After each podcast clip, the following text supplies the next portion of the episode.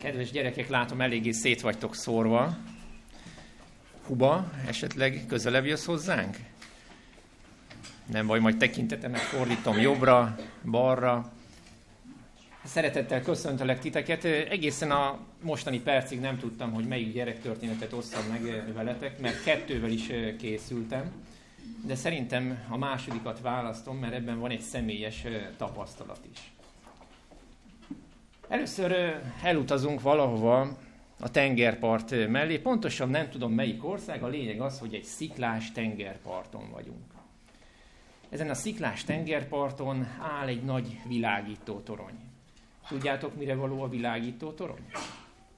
Na, mire való, Gergő?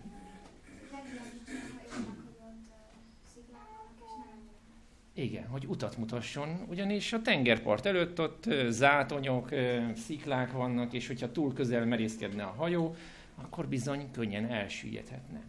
És ehhez a világító toronytól nem messze élt egy kisfiú. Ez a kisfiú, aki ott lakott, még nem látta közelről, úgy értve belülről ezt a világító tornyot. Mindig úgy képzelt el, hogy ebben a világító toronyban egy nagy, hatalmas reflektor világítja meg, vagy egy hatalmas nagy mágia, mert ez a történet régebben játszódik, akkor még nem volt elektromos ára. Egy hatalmas mágiát, egy nagy tüzet gyújtanak ott fent a toronyban, és az világít messzi a hajóknak. És apukája megígérte, hogy egyszer felmennek ebbe a világító toronyba, és beszélgetnek majd az őrrel, és az őr bizonyára meg fogja nekik mutatni, hogy hogyan is történik. Nos, eljött ez a nap, apa és fia, biztos ti is szoktatok kirándulni, vagy, vagy közös programokat csinálni apával, fiúk, vagy lányok esetleg, és így történt ez, apa és fia felmentek ebbe a világító toronyra, de találkoztak az őrrel, és a kisfiú legnagyobb megdöbbenésére nem egy hatalmas mágia, egy nagy tűzrakás világított ott, hanem egy kis gyertya, Na hát ez hogy lehetséges? Egy kis gyertya mutatja messze távolban a hajóknak a fényt.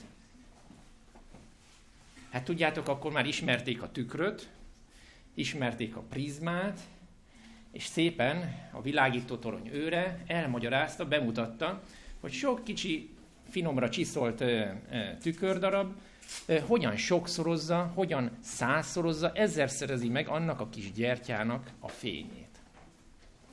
Egy kis gyertya ezerszeres fényt tud kibocsátani. Na, miért érdekes számunkra vajon ez a történet? Nagy gyerekek, van ötletetek? Igen, Huba?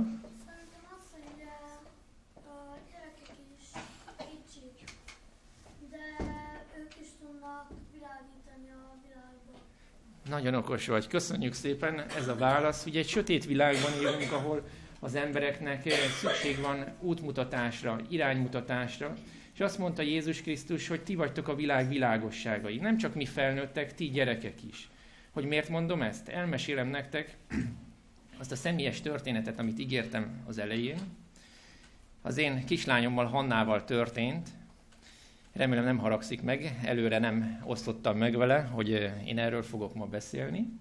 Mint tudjátok, nálunk minden gyermekünk tornázik, a lányok igazolt versenyzők, és hát nagy szomorúságukra, nagy szomorúságunkra a versenyeknek a többsége szombaton van. És egyik alkalommal megkérdezte az egyik tornatársa, hogy te miért nem jössz szombaton versenyre. Hát azt mondta, hogy mert én szombaton a gyülekezetbe megyek. Mert mi szombaton Isten tiszteletre járunk. Majd ez a kislány elmondta, hogy mi is járunk Isten tiszteletre, csak vasárnap. Elindult egy beszélgetés. Hanna bizonyságot tett a jó Istenről. Egy kis gyertya fényével megvilágította az utat annak a kislánynak. Nem csak a szombatról, hanem a hitéről is bizonyságot tett. Aztán ez a kislány otthon elmondta a szüleinek.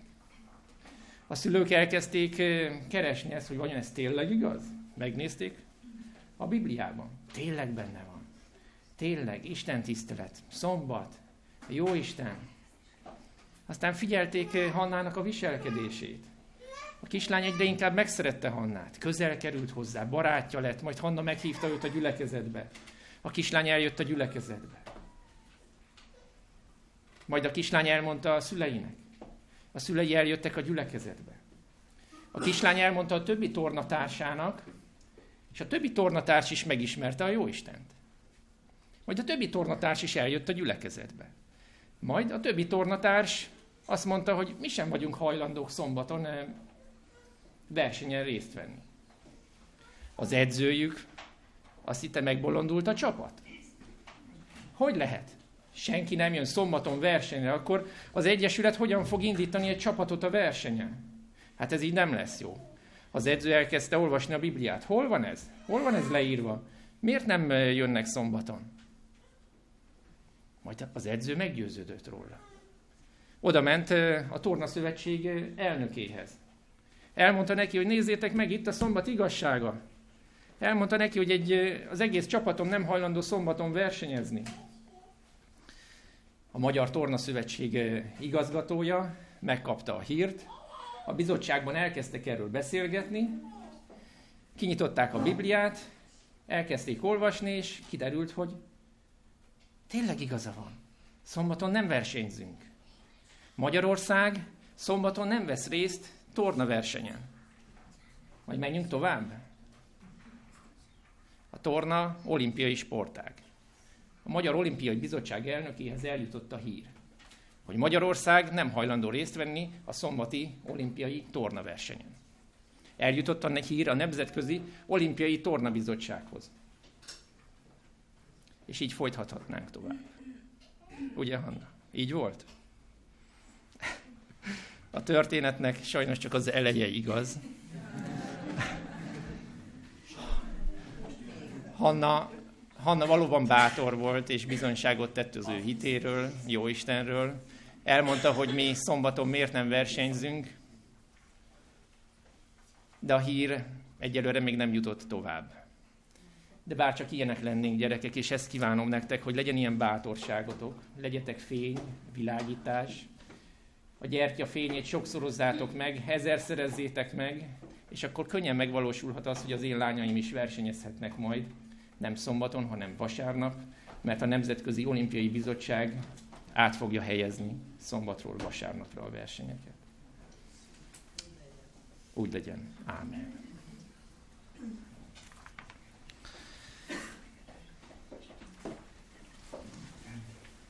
Szeretettel köszöntöm a gyülekezetet is.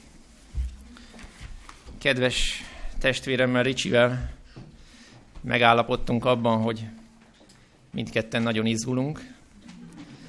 Az ő feladata már részben véget ért, bár a végén még vár rá, hogy bemondja a záró énekünket. Viszont én még továbbra is izgalomban vagyok, főleg, hogy meglátom, hogy nincs egy üres szék sem. Igaz, hogy lehet, hogy azt mondanám más, hogy már bizonyára egy kis rutinra szertettél, mert most már lassan két kezemen meg tudom számolni, hogy hány helyen szolgálhattam az Úr Jézus kegyelméből. De ha valaki azt mondja, hogy rutin, akkor azt mondom, hogy inkább nem kérek belőle. Mert ez nem rólam szól, ez az Istenről szól, és az Istennek ajánlottam magam. Hogy azt az üzenetet, amit ma nektek szán, amit ma nekem szán, azt át tudjuk adni, és meg tudjuk érteni. Eszembe jut az a kedves történet, Szabó Laci testvérünktől hallottam egy prédikációban. Joe-nak a története, nem tudom ki ismeri. Joe egy értelmi fogyatékos fiatalember, akit az ő professzora egyszer elvitt egy konferenciára. Eljött a konferencia ideje, repülővel utaztak, hosszú volt az út. Joe nagyon izgatott volt mindig végig kísérte a professzort. Amikor eljött a professzornak az előadása a konferencián, akkor is felment vele a pulpitusra. Oda kísérte a szószékhez, és, vagyis hát a pulpitushoz. És amikor a jegyzeteit a professzor elolvasta, akkor Joe-nak az volt a feladata, szépen összehajtotta és sorba visszarendezte őket. Majd amikor vége lett az előadásnak, Joe is levonult a professzorral együtt. Majd a szünetben elkezdtek beszélgetni a professzorok egymással, és akkor egyszer csak Joe megvereget így a professzornak a vállát, hogy professzor úr, professzor úr, ugye most, most akkor én következek, akkor, akkor most eljött az én időm. A professzor ránéz, azt mondja, Joe, igen, most, most te következel. Joe megörült, felment ő is az emelvényre, felment a pulpitusra, és odállt a mikrofonhoz, egy kis csendet kért, a beszélgető tömeg elhallgatott, és azt mondta Joe, hogy tavaly nem engem vitt el a professzor, és ezért nagyon szomorú voltam. De most engem választott, és nagyon örülök, hogy eljöhettem vele. És nagyon szépen köszönöm, hogy meghallgattatok a viszontlátásra. Ennyi volt Joe-nak az előadása, majd hazafele az úton, amikor mentek ki a repülőtérre, és hogy sétálnak a hosszú folyosókon, kettesben a professzorral, akkor John látszik az izgatottság, tördeli a kezét, az arcán különleges kifejezés, és oda fordul hozzá a professzor, hogy Joe, mi van veled? Valamit szeretnél mondani? Joe megkérdezte a professzort, hogy professzor úr, szerinted milyen volt az előadásom? De professzor odafordul hozzá, és azt mondja, Joe, szerintem nagyon jó volt az előadásod. Igen, nagyon szép előadást tartottál. Majd Joe visszatekint a professzorra, a szemeibe néz, és azt mondja, professzor úr, ugye, ugye mi egy jó csapat vagyunk. Hát tudjátok, amikor a Jóisten megkér bennünket, hogy szolgáljunk, és amikor nem nekem kellene itt állni, hanem Jézus Krisztusnak, és Jézus Krisztus helyett én állhatok itt, és én az értelmi fogyatékos beszélhetek az ő igéjéről, és közvetíthetem az ő üzenetét számotokra, akkor ez mindig meghat engem, hogy az Isten ilyen sokra becsül bennünket, embereket. Küldhetett volna angyalokat is, hogy szóljon hozzánk, de mi értelmi fogyatékosok, mi bűnös emberek vagyunk azok, akik egymást kell, hogy bátorítsuk. Ennyit szerettem volna bevezetésül, és hogyha most bátorításul megtennétek azt velem, hogy meghajtjátok a fejeteket, és imádkoztok azért, hogy a Szentlélek tudjon ma szólni hozzánk, és meg tudja érinteni a szívünket, és hogy elvegye az izgalmat belőlünk Ricsivel, azt megköszönöm, és akkor a végén én is imádkoznék egy mondatban.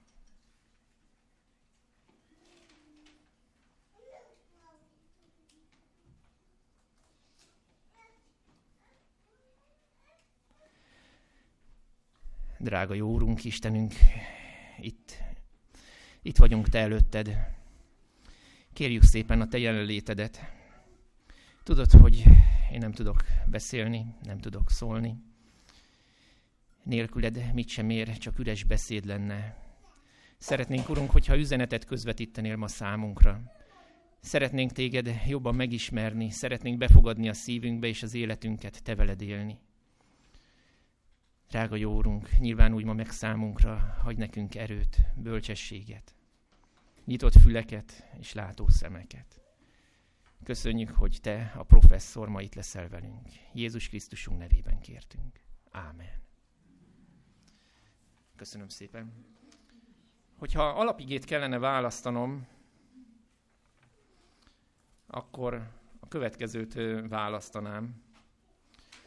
Péter második levele, harmadik fejezet, 12. verséből. Csabi mindjárt kivetíti nekünk ezt az igét. Én úgy fordítanám, hogy siettessétek. Ugye talán az eredeti szövegben, vagy az új fordításban így is van a szó, hogy siettessétek.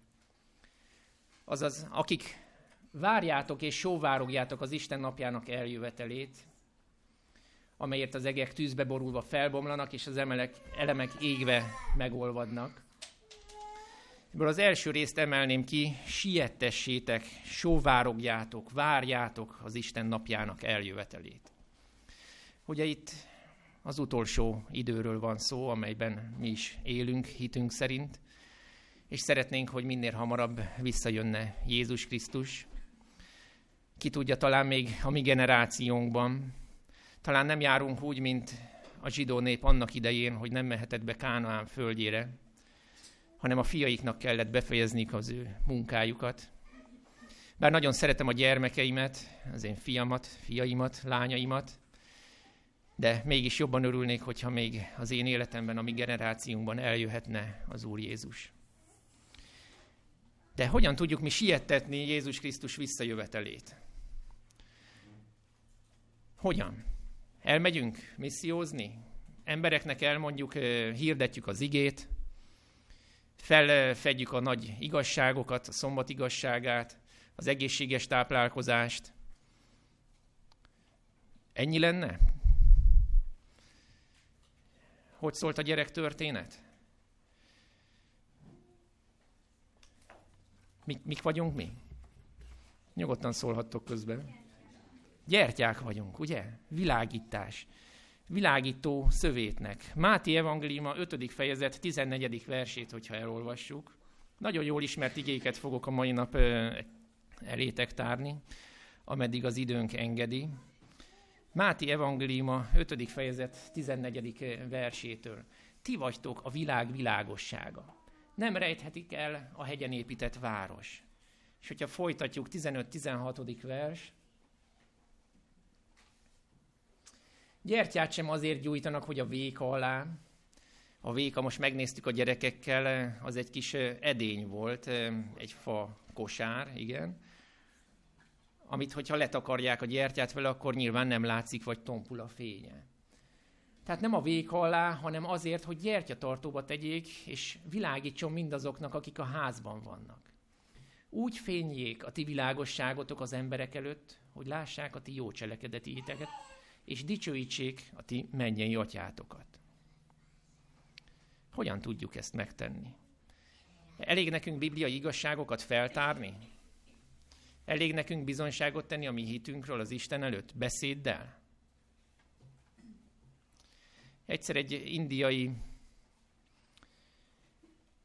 ember megkérdezte az egyik keresztényről, hogy ti keresztények, hogy van az, hogy nektek úgy fénylik az orcátok, vagyis hogy olyan tiszta a tekintetetek. Mitől van ez? Elmondta természetesen a keresztény misszionárius, hogy hát ez azért van, mert minden nap közel vagyunk a tűzhöz. Minden nap Jézus Krisztussal vagyunk, minden nap talán tudnátok ti is kívülről mondani, mi kell ahhoz, hogy világítsunk? Hát Jézus közelébe legyünk, igen. Hogyan tudunk Jézus közelébe lenni? Olvassuk a Bibliát, ugye? Imával. Megtartjuk a tíz parancsolatot. Igen ám, de amikor, ha őszintén magunkban nézünk, és azt mondjuk, hogy Bibliát olvasni, tudom, tudom, kedves testvérem, hogy kell a Bibliát olvasni. De hányszor volt, és nem kell feltenni a kezedet, amikor nem volt kedved Bibliát olvasni? Amikor azt mondod, hogy olyan fáradt vagyok, hosszú volt a nap, rengeteg feladatom volt, szanaszét volt a fejem, olyan jó lenne valami könnyed olvasmány. De talán a tévé elé vagy az internet elé könnyebb leülni, nem? Mi van, hogyha nem szeretem olvasni a Bibliát? Mit tudok tenni? Én már voltam így. És tudom, hogy amikor úgy olvasom a Bibliát, hogy ez egy kötelező olvasmány, ami kell az üdvösségemhez, talán az Isten sem ezt várja tőlünk. Hogyan szerethetem meg én a Bibliát? Hogyan lehetek olyan, mint amikor megkeresztelkedtem, az első alkalommal emlékszem, hogy, hogy nem tudtam letenni. Olvastam Ellen White-ot, olvastam a Bibliát, a metrón, amikor utaztam, emlékszem, a kis formátumú pátriárkák és proféták ott voltak kezembe. Vártam, hogy még több megállót mehessek, mert annyira izgalmas, annyira érdekfeszítő volt. Éreztem a Bibliának is minden lapja esténként, amikor olvastam, hogy rólam szól, hozzám beszél, egy tükörbe nézek, mutatja az utat, hogy merre kell mennem. De nem mindig van ez így. Mi van, hogyha nem szeretem olvasni a Bibliát? Tegyétek fel magatokban a kérdést. Nézzetek őszintén magatokba, szeretitek olvasni a Bibliát? Hát vannak sokkal könnyedebb dolgok az életben. Ha pedig így van a ti életetekben is, hogy nem mindig szeretitek olvasni a Bibliát, akkor, akkor bizony szemléletváltásra van szükségünk. Meg kell ismernünk, hogy ez a könyv miről szól. Mi ez a könyv? Nekem ilyen kis formátumú van, van akinek nagyobb, szép fekete könyv. Mi ez? Törvény, törvénykönyv? Törvények vannak benne? Bólogattok, hogy nem. Akkor történelem könyv? Egy szép irodalmi mű? Amikor eh, a fiammal konzultáción voltunk gimnáziumban, a irodalomtanár, egy fiatal hölgy elmondta, hogy első éves gimnáziumi eh, tananyag lesz a Biblia is. És azt mondja, hogy itt mi nem eh, vallásról fogunk beszélni, úgy olvassátok, mint a Harry Pottert. Mondom, párhuzamba vonni a Bibliát Harry Potterrel egy kicsit durva. Akkor mi ez a könyv? Tudjátok mi? Az Isten szava, igen. Az Isten igéje, igen. Én egy más szót használnék erre. Egyik kedvenc prédikátoromtól már meghalt. Ő mondta, hogy ez egy szerelmes levél. Ez egy szerelmes levél Istentől számunkra. Ez egy útmutatás. Az Isten jól tudta, hogy nem tud velünk közvetlen kapcsolatot létesíteni. Ha én is elutaznék egy hosszú útra, és a gyermekeimnek nélkülözni kellene engem, akkor én is valószínűleg írnék nekik egy levelet. Amiben kifejezném először is, hogy mennyire szeretem őket. Kifejezném nekik azt, hogy lesznek nehéz időszakok, amikor, amikor bajba kerültök. Bátorítanám őket, hogy ne adjátok fel, ne csüggedjetek. Minden egyes történet a Bibliában, ami benne van, az arról szól,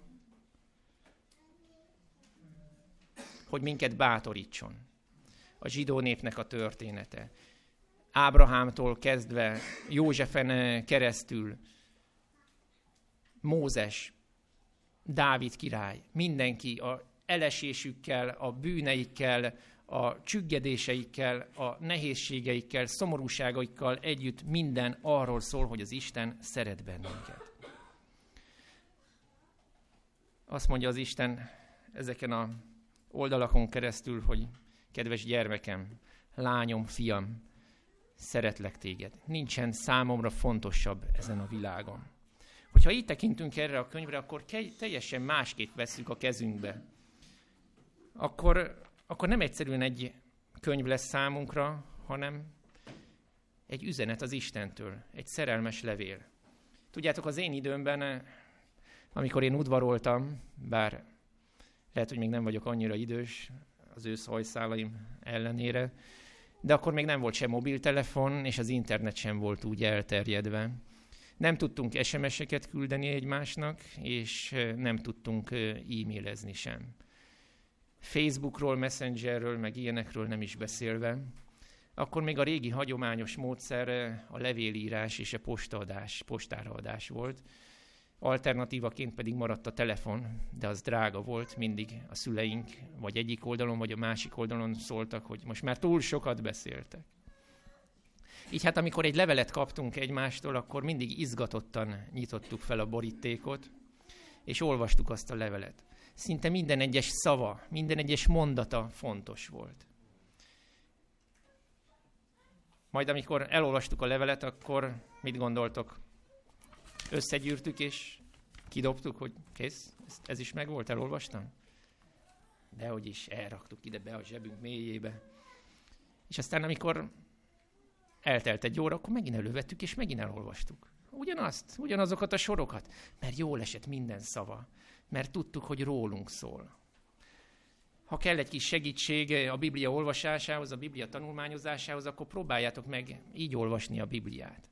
Az Isten levelet írt nektek. Személyesen neked. Ne úgy tekints a Bibliára, mint egy nagy általánosság, egy nagy tömegnek szóló könyv. Nem, a Biblia személy szerint neked szól. Nekem. Amikor uh, olvastam egy könyvben, amikor benne van, hogy hogy többes számon beszél, vagy, vagy egyes szám harmadik személyben, akkor azt váltsuk át, és fordítsuk meg úgy, hogy egyes szám első személy, én. Mert az Isten szemében te vagy a központ. Azt mondja Ellen White, mintha rajtad kívül senki más nem létezne a Földön. Annyira fontos vagy az Istennek. Minden gondoddal, bajoddal együtt. Jó, tehát akkor Bibliát olvasni. Azt mondjátok, így kerülhetünk közel Krisztushoz. Az is elhangzott, hogy hát imádkozni is kell. Na hát az imádsággal mi a helyzet? Szerettek imádkozni? Megint nem kell feltenni a kezeteket. Van, aki szeret imádkozni nyilván. Van, aki úgy érzi, hogy szükséges imádkozni, mert megint csak az üdvösségem múlik rajta. Ugye talán emlékeztek múltkor, amikor itt szolgáltam, akkor beszélgettünk erről, és,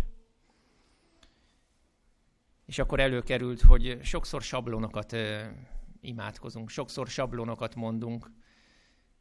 Észre sem vesszük, hogy belesünk ugyanabba a frázisokba, ugyanazokat a mondatokat ismételjük. Na most nem tudom, hogyha egy barátunkkal találkozunk, és mindig, minden alkalommal csak ugyanarról van szó, és egy kérek, kapok dolog kerül előtérbe, vagy úgy érezzük esténként, amikor hazatérünk fáradtan a munkából, és letérdelünk az ágyunk mellé, és imádkozunk, hogy, hogy nem jut túl a mennyezeten sem. Imádság ez? Hányszor vagytok ilyen helyzetben? Velem elő szokott fordulni. És látom, bólogattok ti is. Mit jelent imádkozni? Hogyha Jézus Krisztus egy szerelmes levelet írt nekünk, akkor ki ő nekünk? Hm? A vőlegényünk. Igen. És akkor mik vagyunk mi? Hát mi vagyunk a menyasszonyok. Hát kedves menyasszonyok, hogyan beszéltek a vőlegényetekkel? Szerettek vele beszélni? Fiatal párok, kevésbé fiatal párok, idős párok, amikor udvaroltatok egymásnak. Hát alig vártuk azt a pillanatot, ugye? Találkozzunk, beszélgessünk egymással. Lehet, hogy ez az idő folyamán egy kicsit, de azért most is meg lenne a hiánya. Hát Jézus Krisztussal úgy lehet beszélgetni, mint a legjobb barátunkkal. Sokszor nekünk csak egy kérés kapokból áll az egész. Kérjük, hogy őrizzen meg, mert tudjuk, hogy a gonosz ott van, és munkálkodik, és hátráltatja a mi életünket, és meg akarja akadályozni, hogy közel kerüljünk Istenhez. Mi minden nap imádkozunk a gyerekekkel, sőt napjában többször, hogy óvjon meg a gonosztól. Ellen White is felhívta a figyelmünket rá, hogy egy percig nem vagytok biztonságban. Ezért imádkozzatok. De nem csak ebből állhat a beszélgetésünk az Istennel. Nem csak abból, hogy őrizzen meg az úton, segítsen meg a munkában, adja meg ezt, adja meg azt, bár csak sikerülne ez, sikerüljön a vizsgám. Ugye Eszter vagy Anna? Hányszor imádkoztok ezért? Amit jól tesztek, hogy imádkoztok érte, mert az Istentől kérni is lehet. De egy baráttól nem csak kérünk, hanem egy baráttal beszélgetünk. A menyasszony a vőlegénnyel megosztja a belső titkait, elmondja a gondolatait. Ha valami rosszat követtél el, akkor egyszerűen este, amikor ott vagy és imádkozol a te szobádban, akkor ne csak annyit mondjál, hogy bocsánat Istenem, hanem mondd el, mit csináltál. Nem, mint hogyha az Isten nem tudná, nem, mint hogyha az Isten nem látna mindent, még a gondolataidat is, hanem mondd el neki őszintén. A baráti kapcsolatban az egyik kulcs az őszinteség. Ha nem vagyunk őszinték az Istennel, és nem tudunk vele beszélgetni, akkor nem fogunk előre jutni. Akkor nem fogunk soha világítani. Tehát Bibliát olvasni és imádság. Lehet, hogy az elején nehezen fog menni, de próbáljatok meg keresni egy elrejtett zugot. Legyen mindig egy ideje az imádságnak, a beszélgetésnek, és legyen mindig egy helye egy olyan hely, ahol, ahol nem zavarnak titeket. Mi most jelenleg lakásfelújításban vagy házfelújításban vagyunk, és elég nehéz megtalálni ezt a helyet. Szobáról szobára költözünk, jelenleg egy szobánk van készen, amiben most fűtés hiányban egy szobát tudunk fűteni, és abba a 12 négyzetméterbe hatan költöztünk be. Most ilyenkor elég nehéz megkeresni azt a helyet, ahol el tudunk csendesedni, személyesen, egyedül Jézus Krisztussal. Másik szobába kimenni egy kicsit hűvös, fagyasztó érzés, főleg a reggeli órákban, amikor a belső hőmérséklet lemegy akár 15 fokra is.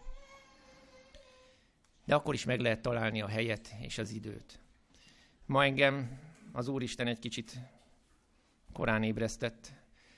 Kértem, hogy ébresszem fel, mert szeretnék vele elcsendesedni és készülni a mai napra. De ezt nem gondoltam volna, hogy hajnali háromkor fog felébreszteni. Olyan már történt velem, hogy 5 órakor felkeltem, én azt is egy kicsit soknak találtam, mert én inkább bagoly típus vagyok, és nem pacsírta. Jobban szeretek sokáig fennmaradni, mint korán kelni.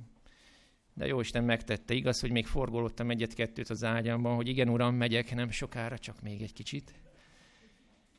De az úr felébresztett, és, és ott voltam. Láttam az alvó gyermekeimet, a családtagjaimat, és ott voltam reggel csak én és az Úr. És jó érzés. El kell, hogy mondjam, jó érzés. És hogyha ezt meg tudod ismételni, ha napi rendszerességé teszed, akkor szokásoddá válik. Ígérem nektek, tegyetek próbát, tíz nap. Azt mondják ugye, hogy körülbelül tíz nap kell ahhoz, hogy egy szokás kialakuljon. Vagy lehet, hogy még több. Mennyi? Két hét? Vagy 21 nap? Jó. Én azt mondom nektek, tíz nap. Próbáljátok ki naponta szálljatok legalább egy órát az Istenre. És hiányozni fog. Hiányozni fog a ti barátotok, várni fogjátok az estét, vagy a reggelt, hogy megosztátok vele az ő, a ti gondolataitokat. Kialakul egy kapcsolat. Ezt a barátságot ápolni kell. Múltkor délután, amikor itt beszélgettünk néhány testvérünkkel, akkor elmondtam ezt a történetet. Talán megengeditek, hogy megosszam veletek is. Ez nyilván egy fikció, de számomra nagyon megható. Egy fiatal emberről szól, aki minden egyes este, este bemegy az étterembe. Lefoglalja az asztalt, két személyre. Meg van terítve. A pincérek, a felszolgálók már jól ismerik őt. Oda megy hozzá a pincér, már megkérdezi, a szokásosat hozhatom? Azt mondja, nem, most még csak italt kérek. Azt mondja, megint várja őt? Azt mondja, igen, várom, este hétkor találkozunk. Pincér megkérdezi, és most vajon el fog jönni? Igen, el fog jönni. És miből gondolja, hogy el fog jönni? Azért, mert tudja, hogy szüksége van rá. A pincér kimegy, egy kis idő múlva visszatér, még mindig egyedül ott a fiatal emberünk az asztalnál. A pincér megkérdezi, hogy hozhatja akkor az ételt. Azt mondja, nem, még várok. Pincér megkérdezi, mondja, miért csinálja maga ezt? Minden egyes alkalommal esténként lefoglalja ezt az asztalt két főre, és vár. És vár, és egyik alkalommal sem jön el. Miért csinálja ezt? Azt mondja, azért, mert nagyon szeretem. Majd elmúlik a 7 óra, elmúlik a 8 óra, elmúlik a 9 óra, eljön a záróra, és a vendég nem érkezett meg. Ez a kis történet nagyon jól szemlélteti azt, hogy Jézus Krisztus minden egyes alkalommal, minden egyes este, minden egyes este vár bennünket. Sóvárog a mi társaságunkra. Maga a világ teremtője, a világ mindenség ura azt akarja, hogy mi az ő barátai legyünk. És minden egyes este találkozni akar velünk. És mi vagy azt mondjuk még otthon, hogy hát, vagy a munkahelyünkön, hogy ezt még el kell végeznem, ezt még meg kell csinálnom, ezt még be kell fejeznem, még ennyi intézni valóm van, még annyi intézni valóm van. Tudom, szombatonként is így szokott ez lenni. A párom is, amikor készülődünk péntek este, naplemente előtt, még gyorsan takarítunk, mert mindennek rendbe kell lenni. A szombatnak úgy kell eljönnie, hogy rendben legyen minden. Aztán nem egyszer, nem egyszer belecsúszunk, és és milyen vendégfogadás az, amikor jön a vendég, és, és mi még nem vagyunk készen. Ti is, amikor udvaroltatok egymásnak, akkor becsöngetett hozzátok a kedves, akit vártatok, hogy találkozzatok, és akkor még ti ott álltok a tusolóban, és mossátok a hajatokat, öltözködtök, és akkor leültetitek addig a nappaliban, hogy várjatok még. Jézus Krisztus, a legjobb barátunk vár ránk. A vőlegény várja a menyasszonyát. 1844 óta a vőlegény várja a menyasszonyát. Mi a hiba? Hát hol késik a menyasszony? Nincs meg a ruhátok? Milyen dolog? El tudtok képzelni egy olyan esküvőt, ahol már minden el van készítve? Ott van az állófogadás, a megterített asztal, nemrég voltunk egy nagyon szép esküvőn. A vacsorához minden elő van készítve, a személyzet, a szolgálók, a felszolgálók ott vannak, minden szépen kidíszítve, kitakarítva, az ünneplő sereg, a rokonság, mindenki ott ül, a vőlegény is ott van a templomban, és várja az ő menyasszonyát. Hol késik a menyasszony? Kedves testvéreink, az időnk nagyon siettet bennünket. Még egyetlen egy dologról a Biblián és az imádságon kívül mi az, ami tetszik az Istennek? Hát a hit. Vajon van-e hitetek? Múltkor megbeszéltük, mi a hit, ismerjük jól a bibliai definícióját. Én még annyit hagyd tegyek hozzá nektek, hogy a hit nem más, mint a teljes sötétségben való tapogatózás. Ezt Müller Károlytól hallottam, a teljes sötétségben való tapogatózás. A hit az egy olyan dolog, hogy nem reális. Ugye? Sokszor vagyunk lehetetlen helyzetben, amikor a lehetetlen előjön, akkor, akkor beszélünk hitről. Hiszed-e, hogy megnyílik a tenger? Hiszed-e, hogy megnyílik a Jordán előtted? A hit olyan, mint a láthatatlan kiállítás. Bár én nem voltam ott, de egyik régi kollégám mesélt róla, hogy milyen érdekes volt számára, hogy bementek egy nagy csarnokba, és teljes sötétség volt. Akárhogy tágították a pupillájukat, semmit nem láttak. Majd át kellett kelniük, hangszórokkal nyilván adták az utcai zaj és a forgalom hangjait, és át kellett kelniük egy kereszteződésen. És a legizgalmasabb pont az volt, amikor leültek egy büfében, vagy egy ilyen kis ebédlőben. Ott a teljes sötétben. Lehetett rendelni üdítőt, szendvicseket.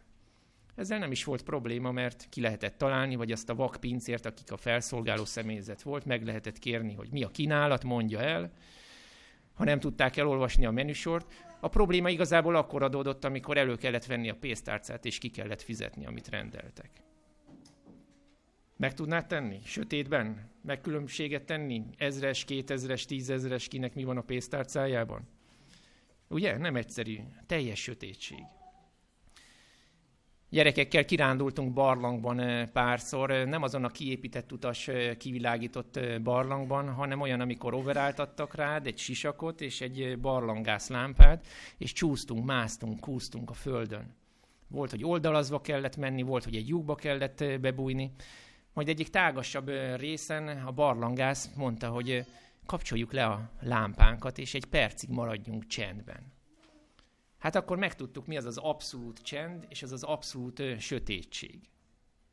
Gyerekek, emlékeztek még Charles Blondin történetére? Tudjátok? Az a, az a kötéltáncos, aki a Niagara vízesés fölött átment könnyűszerrel. Emlékszel rá, Samu? Ki emlékszik? Eh, és mit tolt ott eh, a kötélen? Talicskát. És utána odafordult először ugye a tömeghez, amikor a tömeg eh, álmélkodva látta, hogy egy talicska krumplit át tud tolni a kötélen. Mindenki éjjenzett, bravo, bravo, ez igen, micsoda mutatvány és akkor odafordult az emberekhez, és megkérdezte, ki az, aki hiszi, hogy egy embert is át tudok tolni ebben a talicskában. Az emberek fölemelték a kezüket. Ez igen, persze, hogy hisszük, hát látjuk, micsoda mutatványokat tudsz csinálni. Persze, hogy hisszük, mindenki tapsolt, magasan a kezek. Majd megkérdezte, akkor tessék, Ki az, aki beül a talicskába? Majd, amilyen gyorsan emelkedtek a kezek, olyan gyorsan le is mentek. Hát kedves testvérem, te melyik vagy? Van-e olyan hited, bele mersz ülni abba a talicskába, amit Jézus Krisztustól? Sokszor Isten olyan helyekre vezet el bennünket, eh, amiket előre nem látunk, amiket nem tudunk. Sokszor nem racionális, sokszor nem észszerű, de mégis, ha van tapasztalatod, ha van hited, akkor a vége az az igazi boldogság. Te hiszed, hogy az Isten egy, jól teszed. Az ördögök is hiszik és rettegnek, mondja az ige. De hogyan folytatódik? Tudjátok, hogyan folytatódik? Jakab 2.19.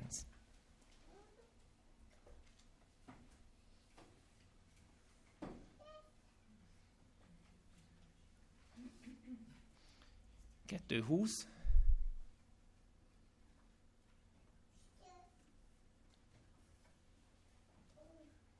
A hit cselekedetek nélkül meghalt. A hit cselekedetek nélkül meghalt. Nem elég mondani, hogy hiszek, hanem cselekedet is kell. Nekünk bele kell lépnünk a Jordánba, bele kell lépnünk a tengerbe, bele kell ülnünk a talicskába. A hit együtt munkálkodott az ő cselekedeteivel, mondja Ábrahámról. Cselekedetekből lett teljesé a hit. Te vajon miért hiszel az Istenben? Hm? Nyugodtan lehet válaszolni, miért hiszel az Istenben? Hiszel benne egyáltalán? Hát nyilván azért hiszel benne, mert... Paula, mondtál valamit? Nem? Megmentette az életedet. Tehát van egy bizalom, ugye? Van egy tapasztalat. Van tapasztalat az Istennel. Gyűjtsük ezeket a tapasztalatokat, kedves testvéreim. A Jóisten annyi tapasztalattal ajándékozott meg bennünket is. Nem régiben meséltem gyermekünk születéséről. Csoda történt. Csoda történt, hogy egy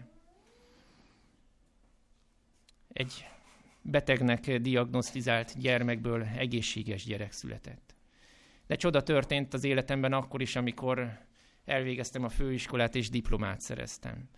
Időhiányában most nem tudom elmondani, de majd elmondom ezt a tapasztalatunkat is. Csoda történt velünk most, amikor felújítjuk a házunkat, és egyik vasárnap megjelenik az egyik testvérünk, és eljön hozzánk látogatóba, és látja, hogy nincs fűtés a házunkban, hívtam sorra fűtésszerelőket, senki nem vállalta, csak december közepén, januárban, mert annyi a munkájuk.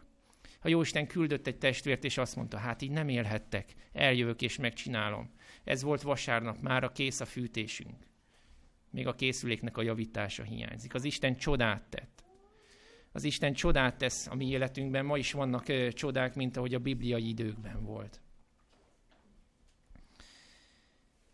És zárásul még annyit engedjetek meg.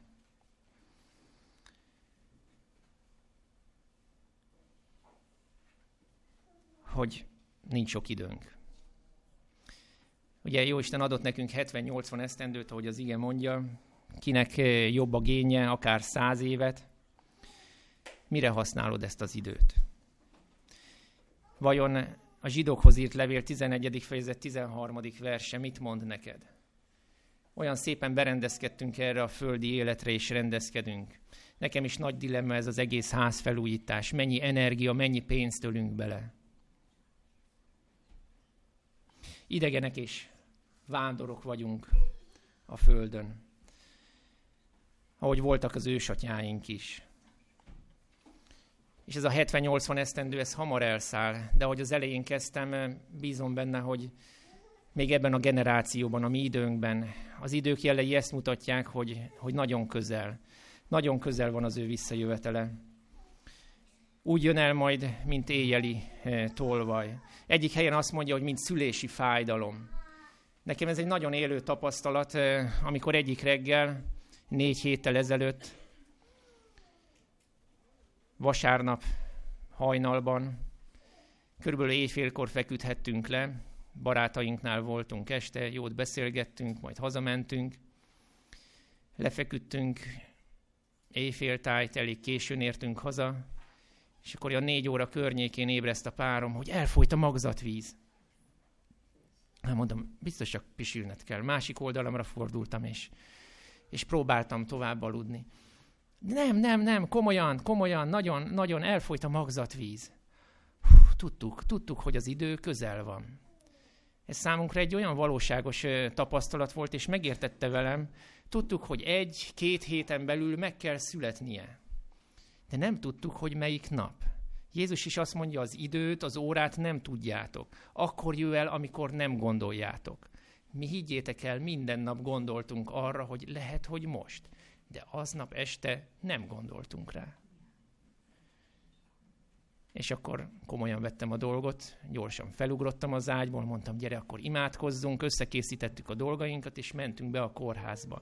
Jézus Krisztus hamarosan visszajön. A vőlegény eljön az ő menyosszonyáért. Akár megvan a ruhátok, akár nincs. Sokan vannak a hivatalosak, kevesen a választottak. A mennyegző meg lesz tartva, akár veled, akár nélküled. Kedves testvéreim, én azt kívánom nektek, hogy fogadjuk meg ezeket a dolgokat, tekintsünk a Bibliára úgy, mint az Istentől írott szerelmes könyvre, éljünk az imádság lehetőségével úgy, mint barátunkkal, akivel beszélgethetünk. Tegyük meg ezt a tíznapos, vagy még tovább tartó kísérletet, amikor majd a végén azt mondjuk, hogy Jézusom, nem tudok nélküled élni. Ezt kívánom nektek az életetekben. Ámen.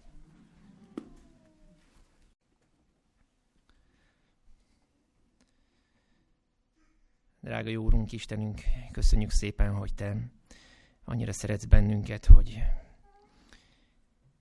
hogy az életedet áldoztad miértünk. Te mindent odaadtál miértünk, hogy mi veled lehessünk. Te tudod és látod jól, hogy milyen az az otthon a mennyben, amelyet Te már elkészítettél számunkra. Jó, atyánk, nem szeretnénk neked csalódást okozni. Kérünk szépen, óvjál meg bennünket attól, hogy a világ gondjai, a nehézségek, a problémák, és sok-sok kérdés, ami, ami kínoz bennünket, elvegye a figyelmet te rólad. Drága jó atyánk, ahogy Mária is ott állt a sírnál és a könnyes szemeivel, nem vette észre, hogy te ott állsz mögötte, sokszor mi is így vagyunk. Istenünk, segíts nekünk, hogy úgy tekintsünk az igére, amit te adtál a mi kezünkbe, mint szerelmes levél, ami mennyi atyánktól. Segíts, hogy úgy beszélgethessünk veled, mint legjobb barátunkkal, még akkor is, hogyha nem látunk téged.